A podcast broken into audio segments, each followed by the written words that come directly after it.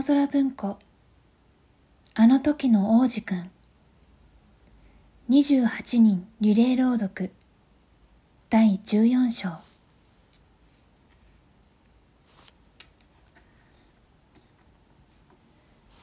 五つ目の星はすごく不思議なところだった。他のどれよりも小さかった。ほんのぎりぎり明かりと明かりつけの入る場所があるだけだった。王子くんはどうやってもわからなかった。空のこんな場所で星に家もないし人もいないのに明かりと明かりつけがいて何のためになるんだろうか。それでもその子は心の中でこう思った。この人はバカバカしいかもしれない。でも、王様、見えっ張り、仕事人間や飲んだくれなんかよりはバカバカしくない。そうだとしても、この人のやってることには意味がある。明かりをつけるってことは、例えるなら、星とか花とかが一つ新しく生まれるってこと。だから、明かりを消すのは、星とか花をお休みさせるってこと。とっても素敵なお務め。素敵だから本当に誰かのためになる。その子は星に近づくと、明かりつけにうやうやしく挨拶をした。こんにちは。どうして今明かりを消したの？しなさいって言われてるから。とあかりつけは答えた。こんにちは。しなさいって何を？この明かりを消せって、こんばんは。と、その人はまたつけた。え？どうして今またつけたの？しなさいって言われてるから。と明かりつけは答えた。よくわかんない。と王子くんは言った。わかんなくていいよ。とあかりつけは言った。しなさいは、しなさいだ。こんにちは。と明かりを消した。それからおでこを赤いチェックのハンカチで拭いた。それこそひどい仕事だよ。昔はものがわかってた。朝消して夜つける。昼の余った時間を休んで、夜の余った時間は寝る。じゃあ、その頃とは別のことをしなさいって？同じことをしなさいって、とあかりつけは言った。それがほんとひどい話なんだ。この星は年々回るのがどんどん早くなるのに、同じことをしなさいって。つまりつまり、今では1分で一回りするから、僕には休む暇が少しもありゃしない。1分の間につけたり消したり。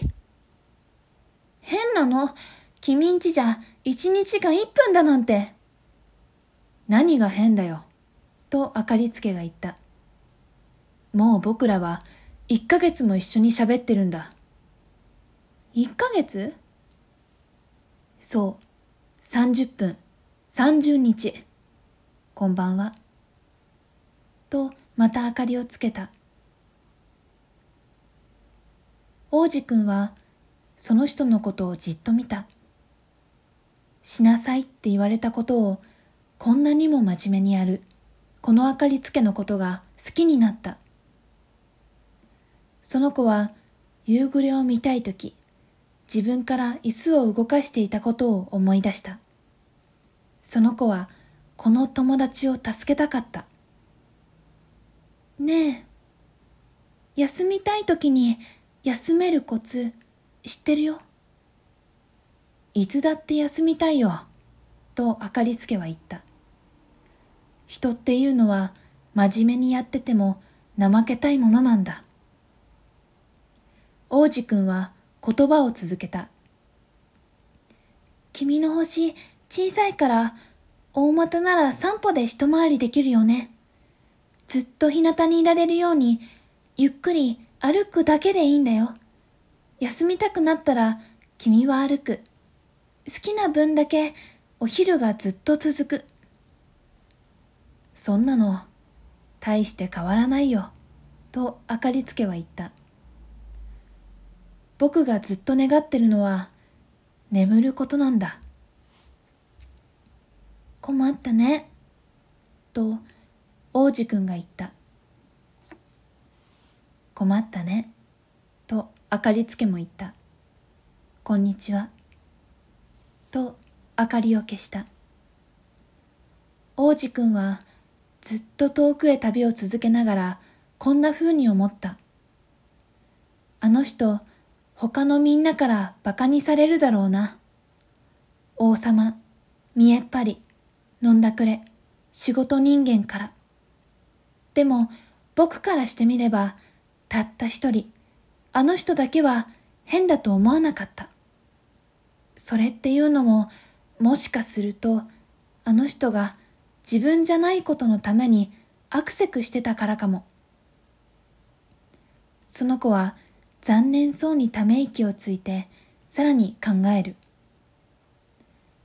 たった一人あの人だけ僕は友達になれると思った。でもあの人の星は本当に小さすぎて二人も入らない。ただ王子くんとしてはそうとは思いたくなかったんだけど実はこの星のことも残念に思っていたんだ。だって何と言っても24時間に1440回も夕暮れが見られるっていう恵まれた星なんだから。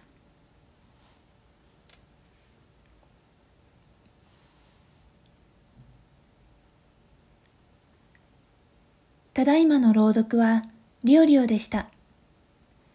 引き続き青空文庫あの時の王子くん28人リレー朗読をお楽しみください。